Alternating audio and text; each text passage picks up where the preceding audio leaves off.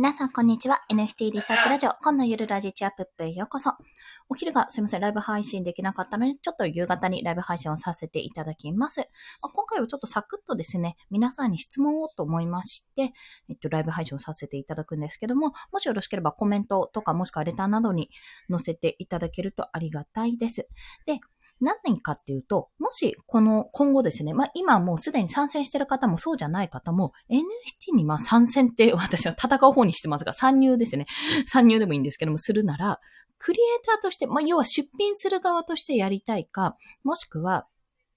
あの、コレクター側ですね。あの、買う方、購入して、まあ、投資をするような形かな。コレクションをして、ちょっと高くなった二次流通に回そうというような形のやり方で、まあ、そっちの方で運用していきたいか、どちらをやってみたいですかっていう、ちょっと質問させていただきたいと思います。というのはですね、まあ、私自身も、コレクターってほどコレクターではないんですけども、ま実際に購入した経験もありますし、出品して販売した経験もあるので、まあ、ざっくり一通りはどういうものかっていうのは、あある程度なんていうか最低限の部分は分かっていると思うんですね、自分では。まあ、経験済みっていう感じです。ただ、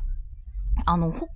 方々というか、今現在されてる方って、やっぱ私が見てる感じだと、大体皆さん出品側に興味があるのかなっていう印象なんですよ。まあ、あの、売る側の方なのかなっていうところです。でもこれって NFT って、本当に、あの、いろんな産業というか、そうですね、あの、市場としては、売り方として2つあって、その自分が作って売るパターン、出品するパターンと、あとは誰かの購入して出品するパターンなんですよね。その2点があるわけです。それがまあクリエイターかコレクターかっていう話になっていくわけなんですよ。で、これってどっちでも変な話いいんですよね。どっちもメリット、デメリットがあるわけなんですね。で、まあ言ってしまえばクリエイター、自分で作って出すっていう方にしてみたら、まあ、自分でもし書けたり作れたりするのであれば、基本的にはその労力、時間と、まあ、その機材。例えば私は iPad で、無料アプリで書いてるんですけど、iPad で書いてるので、まあ、そのための時間と、労力と、まあ、その iPad 代がかかるぐらいなんですね。言ってしまえば。で、まあ、その他もし自分は書かないけどどなたかに書いていただくっていうような形でしたら、例えばですけども、えっ、ー、と、それこそイラスト代っていうんですかね。そういったものがかかるっていうところだと思います。まあでも基本的には自分で全部、あの、一からやってしまうってことはゼロベースで作れるというところが魅力ですよね。まあなんか初期経費が安く済むってところはあります。ただ、あの、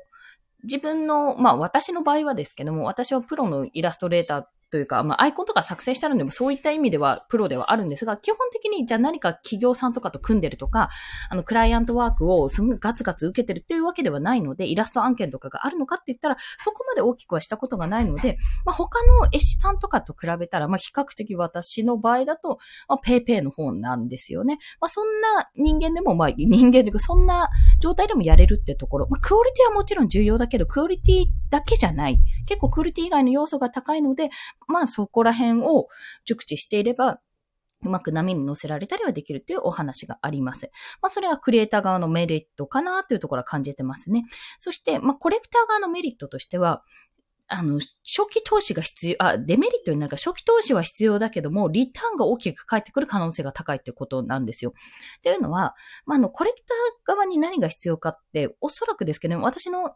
経験だと、やっぱり早い段階で、これはいいな、売れるだろうなとか、これは素敵で、これは絶対価値がつくだろうなっていうクリエイターさんだったり、イラストだったり NFT、まあ作品を見つけて購入するってところだと思うんですよ。まあ、いわゆる投資ですからね。それは同じだと思うんです。で、それって、あの、まあ、やっぱりデメリットというか、その初期投資費用がかかるわけなんですよね。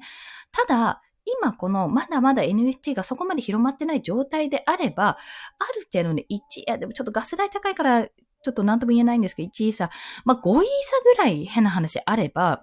国内クリエイターだったら結構もう購入できちゃうんですよ。いいところの人たちの おそらくね、いくつか購入ができると思うんですね。で、そこからもう、イーサ自体の価値が上がってるっていうのはありますけども、どんどんこう広まっていくときに、もっとね、あのー、まだ仮想通貨の投資家の方とかで NFT に参戦してない方ももちろんいらっしゃいますし、まあ、イーサリアムもそのまま持って、まあ、そっちをガチホしてる方もいらっしゃると思うので、まあ、一概には言えないけども、どんどん価値はね、上がっていくであろうと見られてるので、まあ、お互いが今のうちだったらできるってところが魅力の一つ。まあ、ただ資金力が必要だってところです。で、まあ、あとは両方のパターンがあって、自分で NFT を例えば作ったり、まあ、自分で何かしら別のことで稼いでおいて、その資金を持って、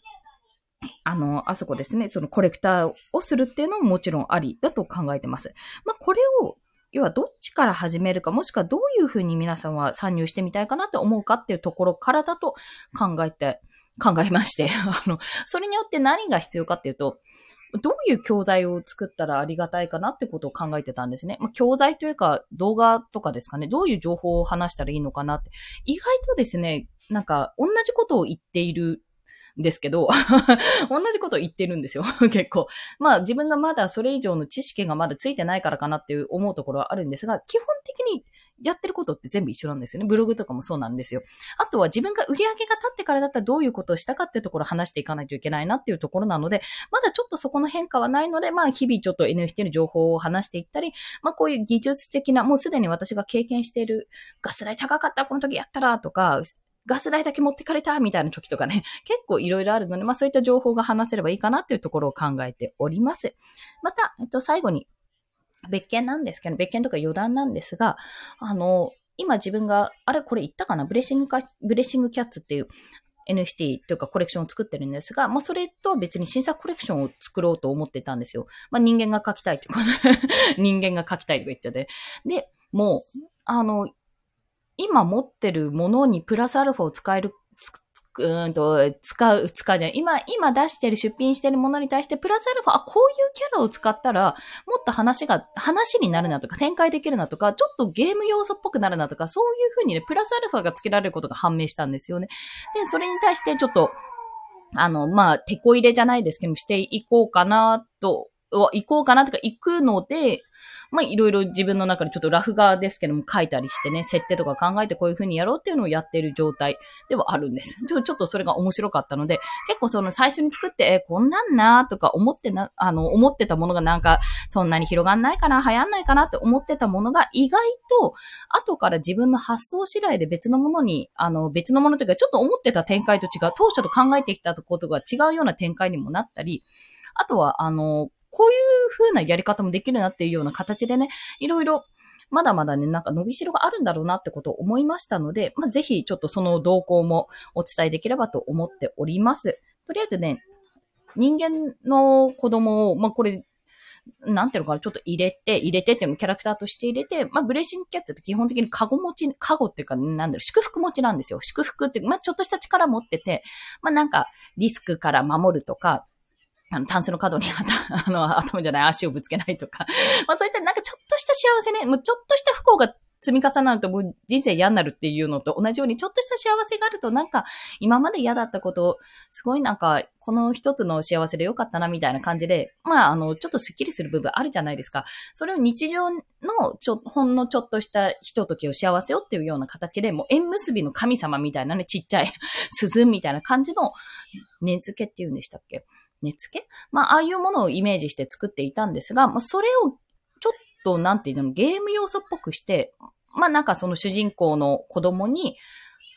その祝福の力をつけて、どんどん話を進めていく。まあ、主人公が冒冒険っていうか、まあ、探検、アドベンチャー、うん、なんて言ったらいいのか。まあ、なんかちょっと話を進めていくっていうような、困難に立ち向かっていくっていうような形で今考えているんですよ。非常にそれはね、あの、面白くて、自分の中で面白いなって、これゲームっぽくていいなって思いながら考えてるので、まあ、どういう風な形にするかは、ちょっと未定ではありも、あるものの、